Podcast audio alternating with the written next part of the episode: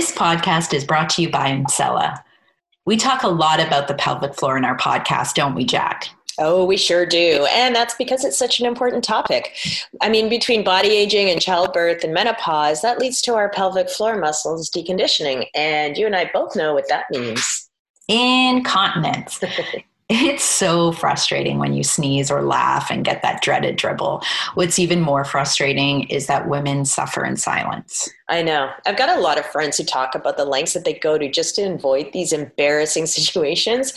But it's sad to me and to you that it becomes something we constantly have to deal with. And mm-hmm. what women don't know is that while this is a common condition, it is not a normal condition. Leakage no. and incontinence are not something we should have to learn to live with. And 45% of incontinent women report a loss of intimacy. I think we should heal instead of just deal.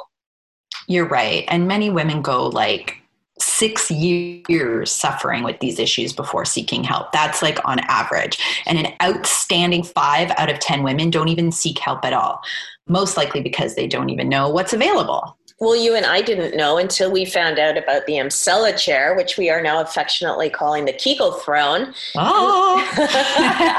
and we had an opportunity to try it. So, what is the Emsella chair? The Emsella chair is a novel, high intensity, focused electromagnetic technology I can't even say that three times fast, Jack, for the treatment of pelvic floor related disorders. This technology induces deep pelvic floor muscle contractions designed to deliver the equivalent of 11,200 Kegel exercises in over 28 minutes. I gotta say, um, one thing that's so amazing about this when we tried it is I realized when you know you kind of have to squiggle around and get positioned on the chair, and there's like this tapping.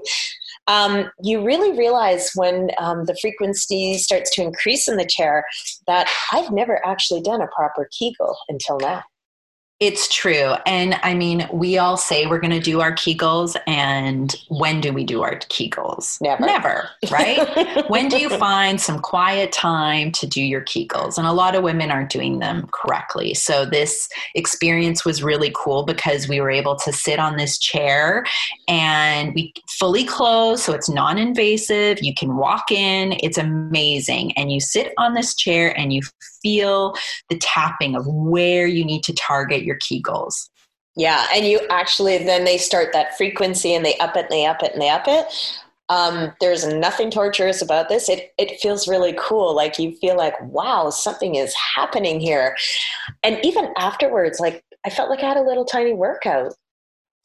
Absolutely. I totally felt like I had a workout, and I feel like this is going to change a lot of lives. It's really easy to do, it's not that expensive, and um, it's going to change your life if you are struggling with incontinence issues. Um, so ask your physician or find a provider in the link that we provide in our post and check out the encouraging study results on our Facebook group. Hi, Dr. Prouse. Welcome back for episode two with us. Thank you for having me. I'm excited about this one too. we are really excited about this. We've been talking about it for the last week. So, um, you know, after menopause, many women experience urogenital problems such as vaginal dryness and itching, discomfort, especially in relation to sexual activity, and urinary incontinence. We've had a quick overview of some of these issues before with our friend Dr. Andrea Walsh. But today we want to do a deeper dive into what options are available these days and what we can do to help treat these issues. Um, so Jack and I, just for our listeners, we were lucky to have visited your office last week to see some of the options and even try some of them out. Um, so we will probably get a little personal today, and we're okay with that. Yeah, um, absolutely. Yeah. So I think I think we should probably go through each of like I guess the the issues, problems, Mm-hmm. Um, separately and then sort of what sort of solutions we can offer our listeners so um, can we start with urinary incontinence and i think that's you know most of our listeners know what that is a lot of the time mm-hmm. um, just maybe explain um, what happens and why women are incontinent during menopause or can mm-hmm. be incontinent? Mm-hmm. Yeah, for sure. Well, there's actually several different types of incontinence. And the most common ones that we see in the postmenopausal time frame is um, stress urinary incontinence. So that's when, with laughing, coughing, sneezing, jumping, etc., you get leakage of urine. That's got to be the most common one, right? Yeah, it is. Yeah. The other one that's also very common is urge incontinence. So urge is the um, yeah, just overwhelming need to go to the bathroom, and if you don't make it to the bathroom on time, you will leak urine. Sometimes, and in fact, the entire bladder. Um, sometimes small amounts as well. So there's usually triggers for that. So putting the keys in the door when you get home, um, from work or the water, you know, water fountain, tap running, those sorts of things. And then there's mixed incontinence. So often women will have um, both.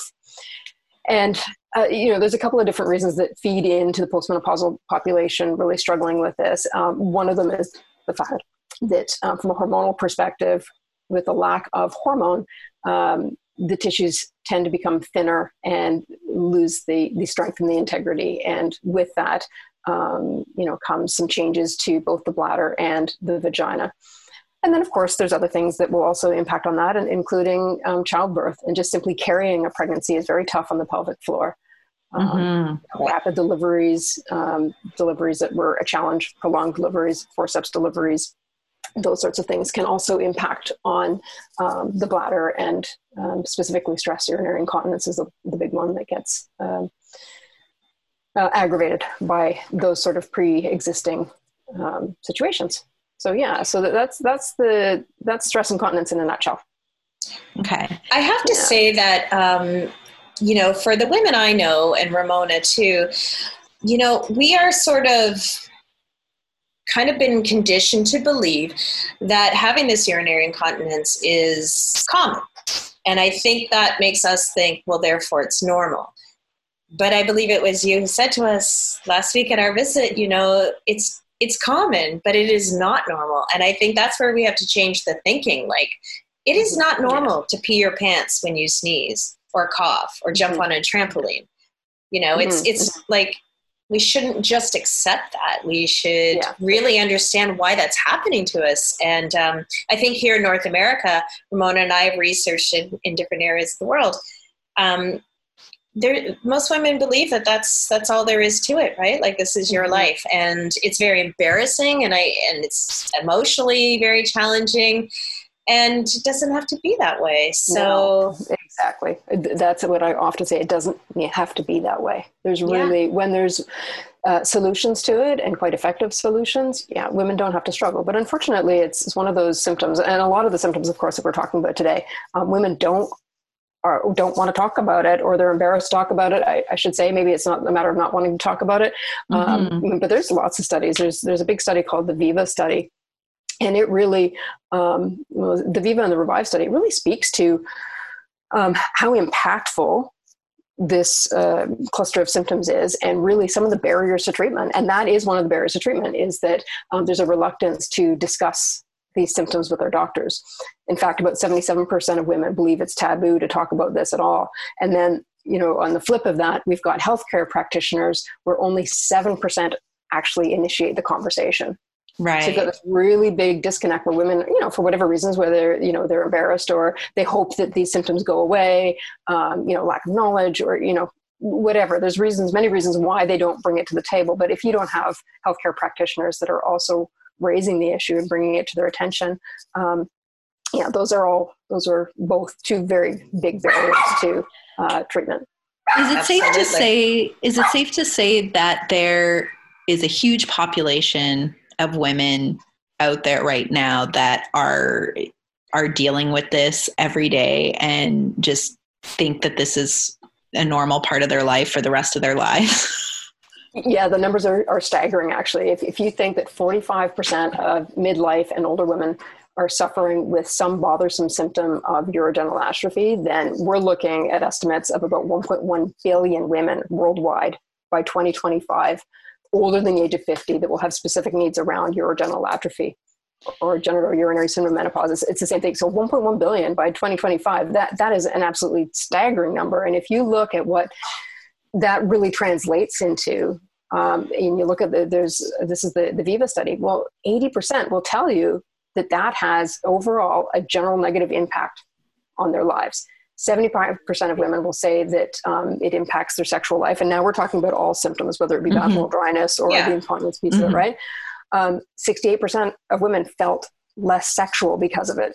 Of course, you you don't even feel like like you know you don't feel clean when that's happening to you, or if you have to mm-hmm. wear like some sort of incontinence pad or something mm-hmm. like that's mm-hmm. certainly not sexy. And that just yeah, that just adds to that whole like menopause, perimenopause is like we're old you know, we're yeah, wearing time to put on your diaper. Yeah, we're yeah, putting on our sexy depends and going to the gym. exactly. Yeah, no kidding, right? Yeah, and I think you know the other important thing, and and again, this isn't just with incontinence. That this ties in, and probably arguably uh, more so, the vaginal dryness and painful intercourse. Uh, we know women say that 30, 33% of women are saying that it negatively affects their relationship within a marriage. Absolutely. So before we get down that road, like let's talk mm-hmm. about when we're talking about incontinence, like is it just about Kegels? Like what else can we do? What things are out there now mm-hmm. that can support women and help us like um, I guess treat or I don't know, can we say we can cure it? I guess is the question. Oh yeah, I've, I've certainly seen women that um, become continent of urine, uh, no problem um, and Kegels are a perfect example where the, the whole point of it is to strengthen the pelvic floor. Um, the challenge is, of course, with Kegels is that, um, well, A, some women can't Kegel. They just mm-hmm. don't, you know, um, aren't able to. Um, don't Kegel effectively is another one. And don't Kegel um, reliably. And that's exactly. really the trick with Kegels is that you have to be really religious about it in order to make the impact that you're looking for. And so, absolutely important, but there are other ways um, uh, with that as well. Like, if you were just relying on Kegels, mm-hmm. how often would you need to be doing them to really see the results? Yeah, just generally as a, a school of um, uh, rule of thumb is uh, um, a gynecologist anyway. We typically talk about ten sets of ten a day. Um, wow. You know, so we're yeah right but it's it's too that the pelvic floor physios are much better really at coaching um, their patients through a proper kegel and it really it comes absolutely down to, right uh, breathing and all sorts of other things um, but if we just look at it uh, as, as, i say simply yeah you're looking at 10 sets of, of 10 a day. And so that's the equivalent of 100 and um, and proper kegling so you know and that's where in lies the the problem is that we just seemingly don't take the time most of us myself included so I, absolutely know, yeah I, I, get it but also you don't know if you're doing it right and and if you haven't had pelvic floor physio which i haven't i wouldn't mm-hmm. know if i was doing a proper kegel but that also mm-hmm. sounds to me like that's not just um, to fix the problem it's also maintenance so mm-hmm. for the rest of your leg 10 sets of 10 kegels a day that sounds really draining like mm-hmm. well it also sounds really unrealistic like come on i can barely like do my workout every day like trying to find trying to do kegels 10 times a day i doubt that's going to happen so i would like to talk about um, at least one of the products we know about because jackie and i both got to try it with you and that's mm-hmm. Emsella. yes can you tell yeah. our audience a little bit about that the magical yeah. chair yeah, it is actually. It's pretty amazing. It, it's it's basically an oversized uh, chair that in the seat of it is embedded um, a very large magnet. So akin to what you might think of in a, in a um, MRI uh, machine. And basically, that magnet, um, you're, you're sitting on the chair fully clothed. It's not uncomfortable, and that magnet is basically doing a Kegel for you, and not only a perfect Kegel once you line yourself up, but a super maximal Kegel and the equivalent of 11,800 in a 30 minute session. So you that can imagine crazy. Yeah, right. So after six sessions, um, yeah, you can imagine how that um, muscle has, um, you know, worked to the point where now things like the urinary urgency, frequency, up at night, um, and and any um, incontinence of urine with a laughing, coughing, sneezing um, improves. So it actually captures both types. right.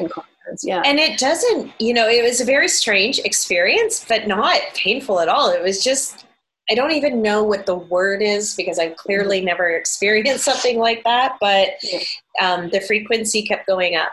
I think like mm-hmm. to, um, and you could feel it more on the outside than the inside. Um, mm-hmm. for sure. But it, it is kind of indescribable, although Ramona will come in and perfectly describe it. Um, it was like, I did feel like I felt something. And then afterwards, like we did five minutes each, which, you know, isn't like 11,000, but I can imagine because I suck at math, that's probably still a lot of Kegels that we did. a lot of Kegels. yeah. For me, it felt like I was sitting on a chair and somebody was sitting under it and knocking on my back door, so and sometimes more aggressively than others when they cranked up cranked yes. up the the yeah. machine. Mm-hmm. Um, now, to explain to our listeners, it, the recommended um, amount, like I guess times you should be doing the Emsella chair to see mm-hmm. results mm-hmm. is roughly six times, correct? And I correct. guess that would probably depend on your specific needs. Yeah, yeah. But typically, you know, an introductory session is the six sessions, so that twice a week for three weeks. Um, and most, for most women, that um, has substantial impact on um, on their continence, or as I say, whether it's urgent continence or stress incontinence. Can you do touch ups down the road? Yep. Because it's just like any muscle too. Over yeah. time, it will start to weaken again. And um, so most of uh, my patients come back at about that six to nine month mark. Okay. And um, don't necessarily need to do the full series again. Right. Will come in come in for a touch up. And then there's some too who who feel like okay, no, I'm improving, uh, but there's still room for improvement. Who mm-hmm. will do a mm-hmm. couple of you know additional sessions on top of the on top of the six. Yeah. Mm-hmm. And I have to say that this is such an amazing um, way to help with incontinence, especially when you think about like I was talking to a friend whose mom is a, is turning 80 and I was telling her about this product and she's like, "You know how how many products my mother buys to support this issue mm-hmm. to to think that she could go to a doctor's office and sit in a chair for half an hour fully clothed Mm-hmm. you know her mobility isn't an issue at this point she's mm-hmm. not having to you know go to the store and buy all these products and know that it could help her and it, it is a stressor for even someone not even just an elderly person but anyone who's struggling with this when you're out and about for the day you're at the store and you're you know where the washrooms are yeah. because you know for some people the urge is immediate. When it happens, you got to find a toilet, right? And so yeah.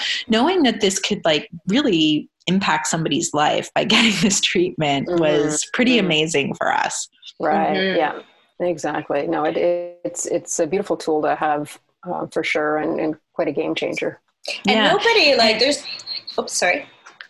Go ahead. There's, there's not many um, procedures involving the vagina that are pleasant there's, you know, there's nobody likes anyone going down there. And mm-hmm. this one was very pleasantly surprising because, like you said, you wear your clothes, you sit down, you kind of like move around to get into position, and mm-hmm. then mm-hmm. it, there's no pain. Like it's it's it's strange and it's kind of funny, but it. And mm-hmm. then just when you're thinking, "Wow, right now I am literally doing hundreds of proper mm-hmm. Kegels." Yeah. So, and it's probably good to feel it too, because then when you go to try to do a Kegel, like me, mm-hmm. you're like, oh, I have not been doing this right. so it's a very different sensation. So understanding that sensation was helpful. Yeah, yeah. And the thing is, is that you're not sore afterwards. There's basically two no. phases to the device. So there's the the pelvic floor contact, um, contraction uh, phase, and then there's the tap, tap, tap, tap, tap mm-hmm. bit, um, right? And and that is to release the lactic acid. So it's not um, you don't get the buildup and discomfort that you would after a regular workout. Yeah, so that's true. Really, yeah, you don't feel that after after at all. Mm-hmm. And I do want to mention too. I mean, we're speaking to women, um, but when we were speaking with the Emsella rep, he also mentioned you know that this is useful for men like especially like there was a patient who he knew that had um, had prostate issues. He was a cancer survivor and he was having real hard time with incontinence and he tried so many different things and he came to use the chair the Emsella mm-hmm. chair mm-hmm. and he immediately saw a difference within one session so that's really promising for those who are listening yeah yeah for sure Yeah. yeah, it was very, mm-hmm. you know, from what we've read about it before we went in, we read a lot about it and um, we spoke to Emsella to find out more about the product. And um, we're very reassured before we tried the treatment.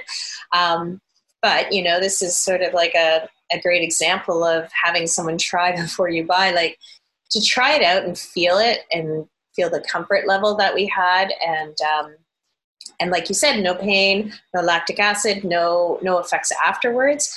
That was very reassuring. Okay, so let's talk about vaginal dryness. Um, so we're going to get really personal because this is something that Jack and I had to sort of admit to each other that we were struggling with because vaginal dryness also, you know, equates to really painful sex. And I've dealt with that for several years and it's been physically painful, but also emotionally painful because it is something that really affects your intimate relationship with your partner and for me, it just, I felt um, inadequate. I felt like I was letting my partner down. Um, I was trying all these different lubricants and products. I was going to pelvic physio. I was doing all the things that, you know, I thought I needed to do, and nothing was really helping me. Um, and we heard about your Mona Lisa sculpt, and um, if you can just talk a little bit about maybe one, maybe backtracking a little bit about again why this happens to people like us who are going through menopause and and suddenly feel this pain, this vaginal dryness, externally, internally, and then the mm-hmm. things that we can do to these two amazing products that you have that we can talk about. Mm-hmm. Yeah. So basically, you know, when we transition from perimenopause into menopause, we've got dropping levels of estrogen specifically and um, other hormones as well. But it's largely the, the estrogen deficiency that results in um, the thinning of the tissues, whether it be external on the vulva or more commonly inside the vagina.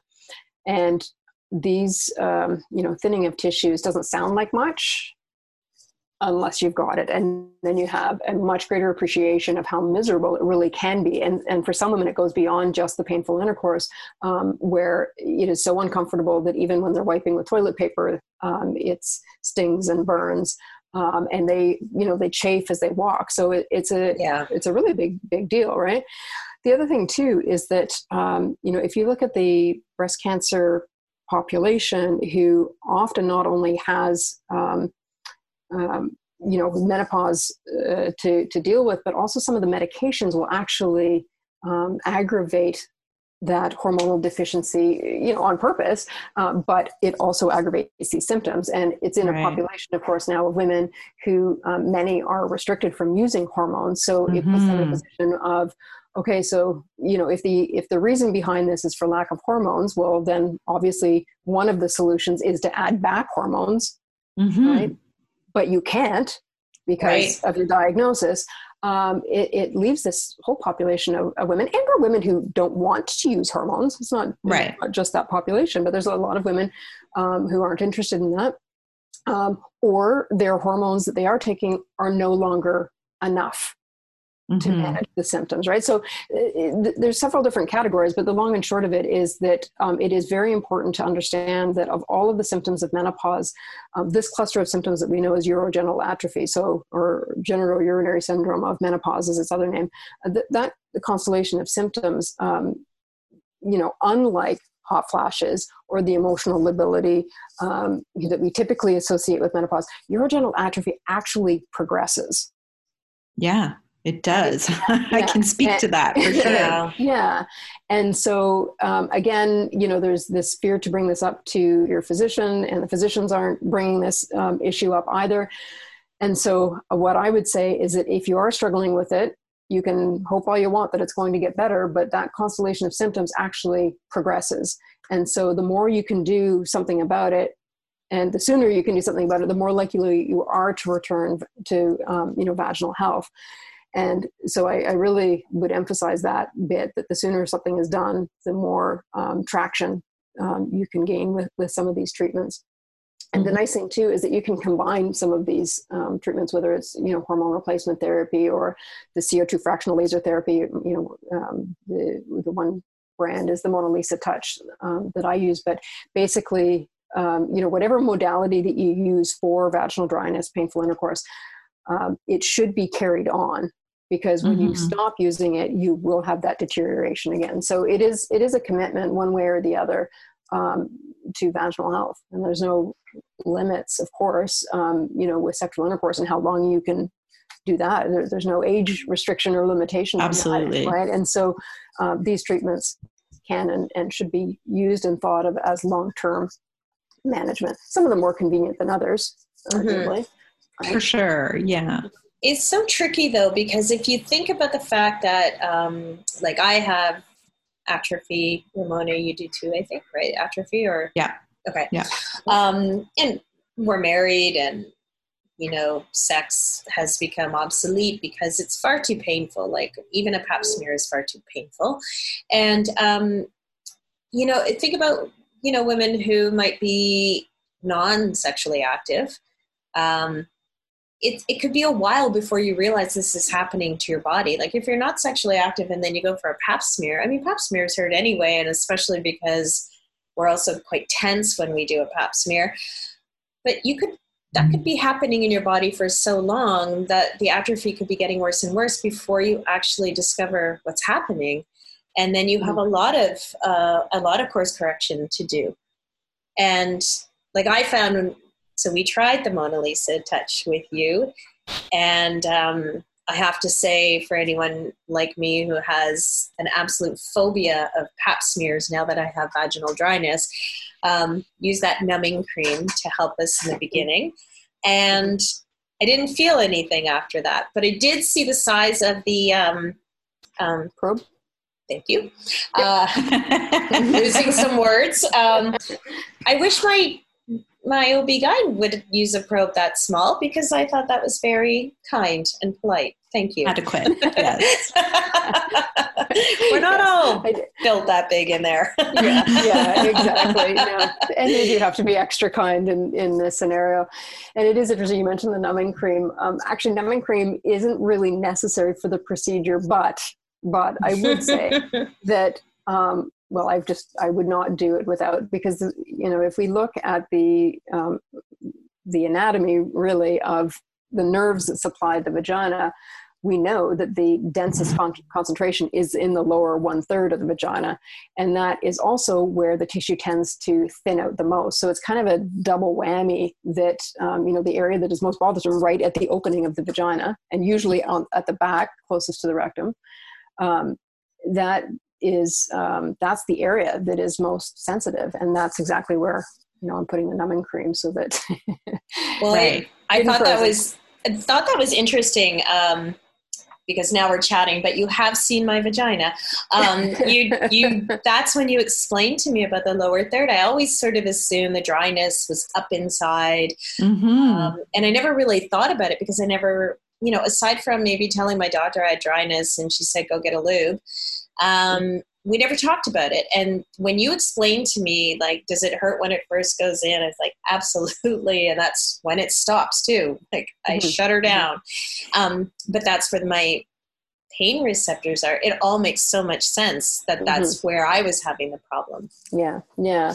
The, the whole vagina does, does thin out for sure. It's just some areas are certainly more bothersome than others. And again, it's typically the lower third that most women really struggle with. Um, in the upper two thirds, it's, it's even after um, you know a, a, tear repair after vaginal delivery. You actually don't even need to use anesthetic. Yeah. Right. So, so I was um, thinking about like how you did explain to us when we had our procedure how it worked when the probe went in can you um, share a little bit yeah like let's talk to let's talk about what exactly the co2 fractional, fractional. laser therapy am i saying that yeah. right co2 like, fractional laser therapy yes yeah mm-hmm. so could you tell our audience what that exactly is and then how the procedure works like how how does it help us yeah, yeah. Well, actually, CO2 fractional laser therapy has been around since the 1970s, so it's it's actually not new technology at all. It's the Italians that got really smart and decided to put it in the vagina. of course, they did. Yeah. and it works uh, brilliantly in the very same way. It's basically creating micro injury uh, that stimulates the body to heal itself. And when the body is healing, um, it calls on collagen and elastin and hyaluronic acid, and that you know comes into the area and um, improves lubrication. Um, you know, you get better transfer of nutrients through the tissues and removal of waste products. Um, that all increases glycogen, which changes the pH balance in the vagina and is a protection against infection. It improves the acidity, you get better colonization um, of the bacteria that are in the vagina. So it actually covers a lot of ground simply by stimulating the body to heal itself. Now, the laser therapy, it's not covering the entire vagina. In fact, if you were to take the vagina out after a procedure and unfold it, you would see that only 15, 15% of the tissue is actually being lasered. Oh, okay. Right? So 85% of the tissue remains intact, but you need that intact tissue in order to provide and to supply uh, the area with all of those healing um, factors that I was talking about the collagen, the elastin, the hyaluronic acid, right? So mm-hmm. that's that's the mechanism of, uh, mechanism of action is it's um, just pulling in all of these good healing factors to beef up the tissue. And when you beef up the tissue, not only is it um, well less sore for one, but it actually um, you know squeezes it provides a better squeeze to the urethra so for those women that are having recurrent bladder infections there can be that advantage of using um, co2 fractional laser therapy for that as part of their treatment oh wow um, mm-hmm, mm-hmm. yeah so that's um, yeah that's basically the, the whole concept behind it which again is no different than when we are resurfacing faces yeah right. same, same idea Right. Okay. So when we went to your office, basically, just so the audience knows what a typical session looks like, you remove your clothing from the waist down as if you were having a pap smear. You kindly give us some numbing cream. and then there's a probe that gets inserted and it, I guess, lets yeah. out this laser therapy and yeah. it lasts only minutes not yeah. even um, really, was it? Yeah, yeah. It, it, basically, on the on the end of the probe is um, basically a mirror that um, causes the laser to rebound, and it covers 360 degrees of the vagina. Mm-hmm. The original probes actually really had to turn the device right around in the vagina, which of course is uncomfortable, just given yeah. what you're dealing with. So now these new probes, um, you basically only have to do a fraction of a turn and walk it down the vagina so that you cover the entire surface area. Mm-hmm. So you know, it, it, really only takes about a minute and a half um, mm-hmm. to do that from beginning to end. So, as you guys experienced, the numbing cream itself, which took about 15 minutes, is longer than the actual yeah. Um, procedure itself, right? So there isn't really um, there, there's no anesthesia. There's there's no downtime afterward.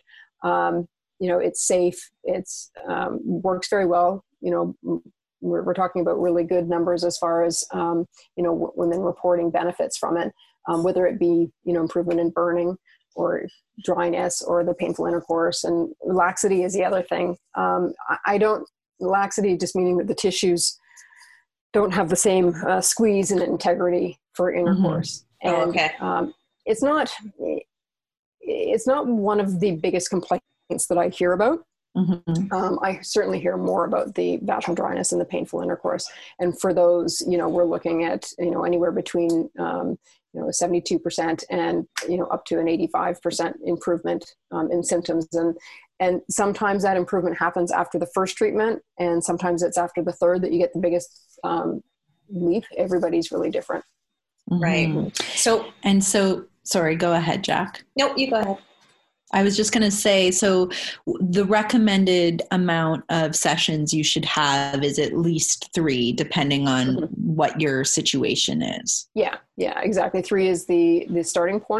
And then ideally, you get a touch up single treatment at about the year mark. Um, can you go longer than that? Yep, sometimes. But again, the more it gets away on you, the harder it is to uh, bring it back. So it's it's smart to get um, or a touch up at about the year mark, give or take. So, aside from the touch up from um, doing a procedure, like another procedure, say you do your 3 mm-hmm. um, what can you do to help maintain that? Is it trying to have a healthy, active sex life? Is it mm-hmm. maybe using a massager? Is it Kegels? Is it all of these things? Mm-hmm. Yeah, there, there's an old gynae adage use it or lose it. Oh yeah, yes, we've heard that one before. I love that as a one. matter of fact. Yeah, and I they're like to- absolutely. I like to scare people with that one. yeah, there, there's absolutely some truth to that for sure. Um, there are other things, right? Uh, Of course, you can use systemic hormone replacement therapy. You can use local hormone replacement therapy. Um, there is a device called V-Sculpt that can be used as maintenance, but V-Sculpt can be used on its own as a, a standalone treatment. Um, and we can talk about that as well. Mhm. Um, Kegeling's, you know, of course, uh, keeps things going. So there's there's a lot of things that can be to be done to to better maintain over that year for sure. okay. Now, have patients reported back like um, if they've if they've done the treatment and it's been a while since they've been sexually active because of the atrophy or the pain associated with that? Are they able to just like jump back in to a sex life without any major like pain or complications? Yeah, um, of course, most women are apprehensive because they've had that experience. of Yeah. Yeah. of course, right? Um, and everybody's a little different. Sometimes uh, women are, are good to try after the first one. Um, sometimes it's after the second. Again, there seems to be a bit of a cumulative effect. Um, I do think that because having intercourse in many ways, um, there is some loss of control as far as the, the, the female who's dealing with this Yeah. trying to manage, right? Because there's some unpredictability there, um, Right. wrong, wrong moves, and Yeah, yeah. apprehension um, can be, um, you know, sometimes tough to get around in the beginning. Um, again, a, a lot of it to do with um, the apprehension part of it, right? Because the, the Mhm. body, the body is very powerful. The pelvic floor muscles can be very strong when they need to be. Yeah. So if you're anticipating um, discomfort or pain, they absolutely will clamp down, Right. which Yeah. in and of itself creates pain with Mhm. intercourse, right? Mhm. So, I, you know, for some women who are particularly um, anxious about it, um, I often encourage them to try on their own first, so that they are Yeah. in complete control and they can start Right. and stop and and do whatever they need to do, whether that is, um, you know, under their own steam or whether it's using, um, you know, another Yeah. device. You know, VSculpt Pro. Again, um, a lot of my patients will use that that in conjunction, and I think there is some um, something to sort of getting um, comfortable and knowing, no, it's Mhm. okay, it's going to be fine Yeah. and easing back into it. It does depend though on the degree, right? I mean, if it's if it's a you know pretty advanced case, then yeah, it's, it's not necessarily always the first time that you know after the first treatment that you're back at it and and you know, no problems. Um, and some women, as I say, it's a matter of combining modalities um, too. If it's if it's a particularly um, you know tough tough Mhm. case, yeah. Yeah. We probably need a glass of wine and some of your numbing cream. The numbing cream. right. Right? Yes. Yes. Indeed. Yeah. And and lubrication for sure right? It's just, it's just whatever whatever you can do um, to make it easier on yourself emotionally psychologically Mhm. um, you know can be a benefit for sure. Now, when we were um, going through the clinic and we were mm-hmm. snooping around, we came across a very large device that you called the beast. Large for some, maybe. well, when you're a chicken like I am. yes. Well, we took a picture of it and we'll probably share it on our Instagram. But it Yeah. was like a big button that said, Do you want to improve your sex life? So that caught us right away. And it was it was the V Sculpt Pro. So can we talk a little bit about that product? Yeah, yeah. So um, VSculpt is basically it's a handheld medical device, and it belongs in the vagina, just as it looks like it belongs in the vagina. uh, it's used at home, and it's a combination of uh, light technology and heat energy and vibratory energy. So it's the combination. So that's called photobiomodulation therapy, and it too in in a slightly different fashion um, than Mona Lisa Touch or CO2 fractional laser, um, it too increases elastin and collagen and improves the blood flow, as well as tightens the pelvic floor muscles.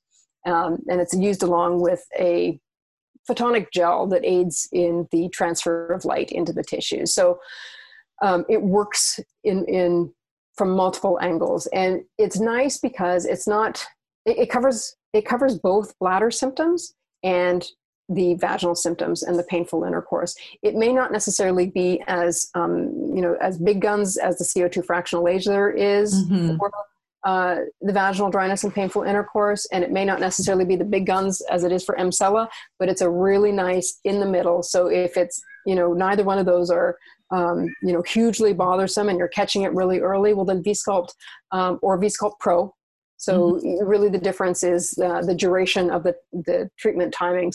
Okay. Um, but it's a nice sort of in between, um, and again, can be used in conjunction with um, hormones, Emsella, and right. uh, Mona Lisa Touch. So, and it uh, it works really quite nicely. Um, you know, the stats on that. People who again use it religiously, and again, that's another um, trick to it. So you basically at first you're every other night for six minutes and the next week every other night for eight minutes you build mm-hmm. up to mm-hmm. 12 minutes but then there's the maintenance twice a week for 12 minutes right and so there is a bit of a commitment there but you know if you can get 90% um, less bladder leakage in 45 days uh, yeah, I'd be okay with that. That's exactly. That's um, amazing. Um, yeah, 95% of women had um, improved vaginal tightness, um, 90 plus in vaginal hydration, um, certainly felt increased vaginal sensitivity with intercourse.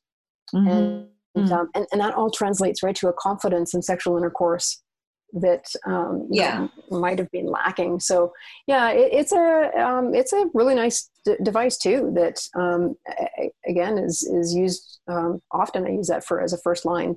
Um, first yeah, and I think the one thing that is you know that we do need to remember when we're talking about you know you know if you don't use it you lose it is and and we've talked about this with Nav Grewal um, who was pelvic physiotherapist was you know even just inserting some something in there regularly is helping to one gain the confidence of eventually welcoming a penis in there again right, but also right. just you know again using it getting it mm-hmm. you know being active in there is important right mm-hmm. Mm-hmm. yeah it is um you know all of the treatments like whatever the issue is all of the treatments represent such hope and i think up until we we chatted with you in our last podcast we did feel ramona and i that there was going to be a lot of work we had to do on our own and maybe it would work maybe it wouldn't and um, like i said we we both have friends who suffer the same things the bladder and the urine incontinence I'm not sure if I'm saying that right, being mm-hmm. a really big one. Um, but the dryness, like um, it's impacted relationships, um, pride, you know, our own mm-hmm. self esteem. But also, um, like I said earlier, it really drives home that you're you're going through a change and makes you feel older. You know, mm-hmm. losing control of your bladder feels like such a an older person's issue, and when it happens to you so young, that's when you really start to doubt yourself and lose confidence. Um, but the the sex life, I mean, mine has been honestly like we have a joke that it's groundhog day and birthdays and we can't like i just can't. I really have to mentally prepare. I don't like it when we do it and my partner must know that and it affects him because that's our connection and you know it almost like turns your relationship into like roommates or you know because when you take the sex out of it the intimacy intimacy really changes mm-hmm. you know and we argue more and we don't i don't feel like we don't emotionally support each other as much like everything mm-hmm. changes when when that goes and it's really mm-hmm. important to work on that yeah mm-hmm. yeah it is it's it's a huge part that um I don't necessarily know that many women appreciate that until they're in this position where mm-hmm. yeah, and I think. Yeah, and I think a lot of women, like, because they have no idea that that's about to happen to them, they're, you know, we're hoping through this podcast that we're educating women to sort of be proactive about it, but before it becomes mm-hmm. such an issue. Mm-hmm. Um, there's one other thing that we want to talk about with you, and that's FSAD and we haven't talked about this on the podcast before, but it's female sexual arousal dysfunction. Can you talk a little bit about that? Yeah, it's um, certainly a, an area that is of growing, um, not say concern, but certainly growing interest. And as technology develops and, um, you know, it's certainly more on the radar of women than it ever has been before. And there's you know multiple things that are are um, out there, but one. Um, again, technology, since we're talking about vaginal technologies really today, is um, Cliovana, which is a medical device, again, used in the office um, that is meant to improve female orgasm. Actually, it's been used for men as well. Actually, the, the technology originally exists for them um, first as well. But really, if um, you look at some of the statistics, uh, there's a good 67% of women are not orgasming during intercourse. And you know, a lot of women will tell you that that leads to you know unhappiness in their sex lives, mm-hmm. Right? And and the other thing that's important to know too is that um, but it's about 80% of women that um, orgasm through clitoral stimulation mm-hmm. and there's different different you know ways of, of orgasming but a lot of it has to do with clitoral stimulation yeah and um, you know and this is a big problem and and i certainly ask um, you know on on our intake questionnaire about this particular question. And i would say a good chunk of postmenopausal women are dealing with decreased sensitivity generally. Um, it uh, takes longer to orgasm. Um, it's not nearly as intense as it used to be. And so you know what some of these devices are doing is really just rejuvenating the the tissues. So we've talked a lot about you know the pelvic floor and and the um, vaginal tissues as well. But if we look at the clitoral um, you know anatomically it's a, a big part of um, how, how women orgasm and their satisfaction with intercourse and so this device basically um, has multiple phases to it um, the first phase is more like a, a, suction, vacuum suction therapy, which brings um, blood to the area to begin with. And, and by the way, the clitoris isn't just the button part that we talk about. It, it's the legs of the clitoris go down either okay. side of the mm-hmm. uh, uh, the vaginal opening as well. And so, you know, with the first stage, you're just really bringing blood supply to the area, and the second phase is more the the sound wave technology, and that's interacting with the tissue. It's, it's breaking it down, but in many ways, it's the same concept as the Mona Lisa Touch and the V-Sculpt Pro is that you're basically stimulating the body to help heal itself, right? So you you by introducing the sound waves, you're basically um, you know breaking down some of the tissue and creating angiogenic factors and um, endothelial growth factors, and that improves blood supply to the area and improves um, neurogenesis, the development of nerves to the area, which is key because the um, the clitoris has a unbelievable amount of um, nerve receptors. Um, in fact, about eight thousand of them, uh, which is huge. And so you can see by this process of sound wave therapy that that is helping in improving nerve um, neurogenesis with that. And then there's a third phase, which is um, more the vibration sound wave, um, which is working at the um, drainage and the lymphatic level and okay. that also um, improves blood supply to the area. So, you know, a consequence of all of that is basically women are finding that their orgasms are um, certainly more um, intense and just general overall improvement um, and, and improvement also in arousal levels as well. Um, and then goes along with that too makes sense is that there's improved lubrication so it has a it has an impact um, in a lot of positive ways as well. And that one is um, basically a four session treatment over a two week time frame. So um, two sessions per week for a total of four. Okay. And generally speaking, you can get a good six month run out of it before you need to come back for um, an additional two treatments. And usually the treatments themselves cost that take about 10 minutes or so to do. Oh, okay. So we we didn't get to see this treatment when we were at the office last, but I'm in my head i'm just imagining a very funny scenario of like someone giving me this treatment and me having an orgasm in the room so can you can you like can we can you talk us through like how the session works yeah, well, it's. Are we alone? Are you with us? Like, what's yeah, happening no, here? It, it, it is very true. There's a of conversation that's happening.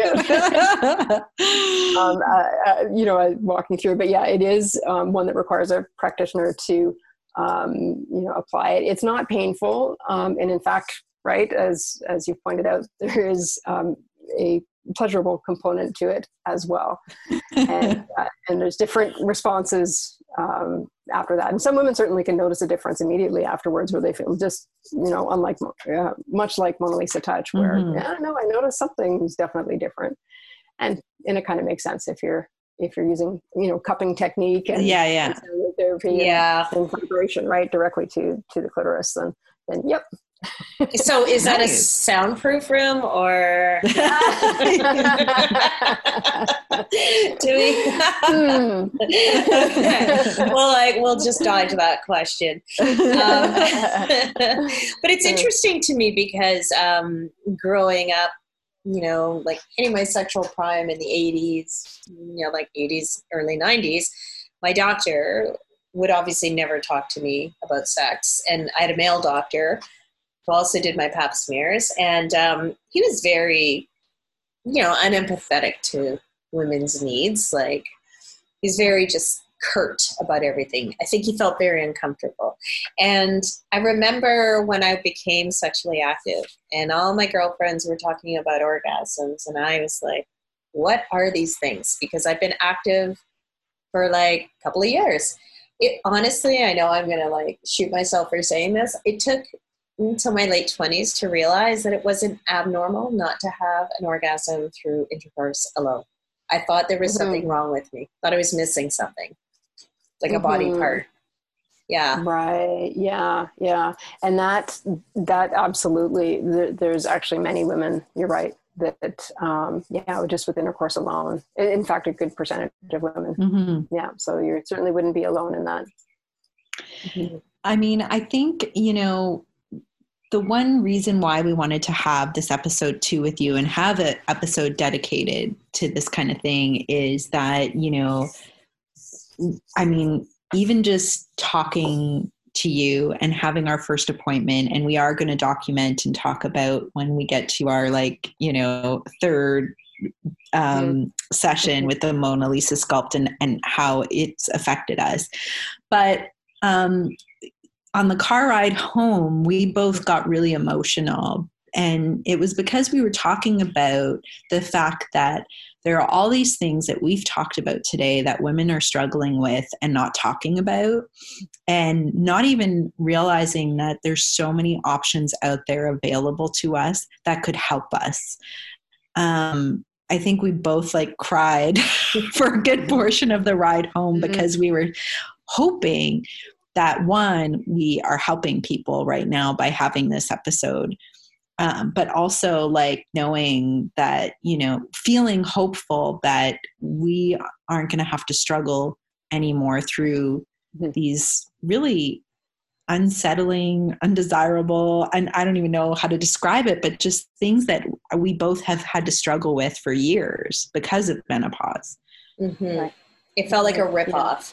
Yeah. And you know, I think like, um, you know, we, we did a very intense intake form, like a questionnaire with you, which was amazing because you asked on the form, there was so many bizarre questions.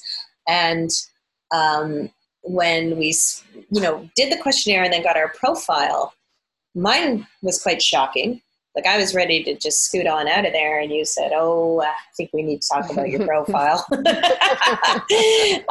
and it was um, you know, it was interesting because um, I have, I do regular blood work, I do regular checkups pre COVID, and what the questionnaire returned was not what I expected. And, you know, not to go into great detail in this episode, but um, you explore so much about us through that questionnaire, which was amazing. But I think I, you know, for me personally, I, as Ramona and I talked in the car about it, I was very kind of super happy that this option exists for women, but also very upset maybe that I hadn't heard about this years ago, maybe when my marriage started having problems. And also mm-hmm. knowing that some of the things that were returned in my profile might have affected my fertility, which is why we struggled so hard and, you know, had a few miscarriages. And that felt like a like that loss returned to me when I mm. saw my profile and I felt very um, a little resentful that it hadn't been explored until we came to see you.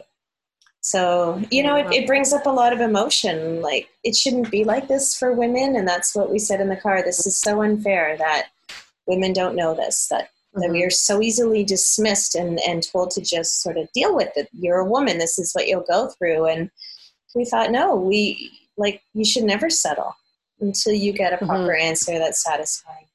Yeah, yeah, for sure. And, and sometimes it takes looking at things a little differently, right? I mean, certainly my my training is as a conventional gyne- gynecologist and practice that for um, you know over a decade. And you know, I look back on my career and see how I now do things very differently. Um, right, and that you're right. I, I even on my side, looking back, you know, I, I certainly appreciate the shortcomings and certainly wish I had known otherwise. But you know what? You you only what you know what you know. And mm-hmm. once you do know then you make the changes that you need to. And you know it's part of why i find what i do um, so rewarding because i know i know that i'm doing things differently. I know there is a way a different way to approach it than um, just simply the way that i was taught. Not that there's anything necessarily wrong with that approach. I just think there's been such development in other areas that, um, yeah, the conventional approach is um, missing for whatever reason, and probably a whole bunch of different reasons yeah. why that is. But there is more to it, and it doesn't have to be this way. Mm-hmm. I think that's what we love about you, Dr. Prouse, is that you've been able to look outside of just your particular practice and understand that there's other things that can help women. And I think, you know, it does help that you're a woman yourself and you mm-hmm. probably experience some of these things mm-hmm. or have seen them with your your peers and whatever. But whatever the case may be, when you say you don't know what you don't know, that's exactly how we feel. We're like trying to let people know something mm-hmm. else uh, one episode as a t- at a time because we felt really lost and um, I just want to thank you again for joining us today. We we just we love you. We think you're doing such great work for women, and uh, we hope that people will check you out and and learn more about what what things there are that can help them in their journey through menopause. Mm-hmm. Well, thank you for having me. I mean, certainly you know a wonderful platform to be able to get the word out. Um, yeah we, women women are really struggling in so many ways and you guys are doing a great job of of um, right bringing it to the forefront and that's that's how change happens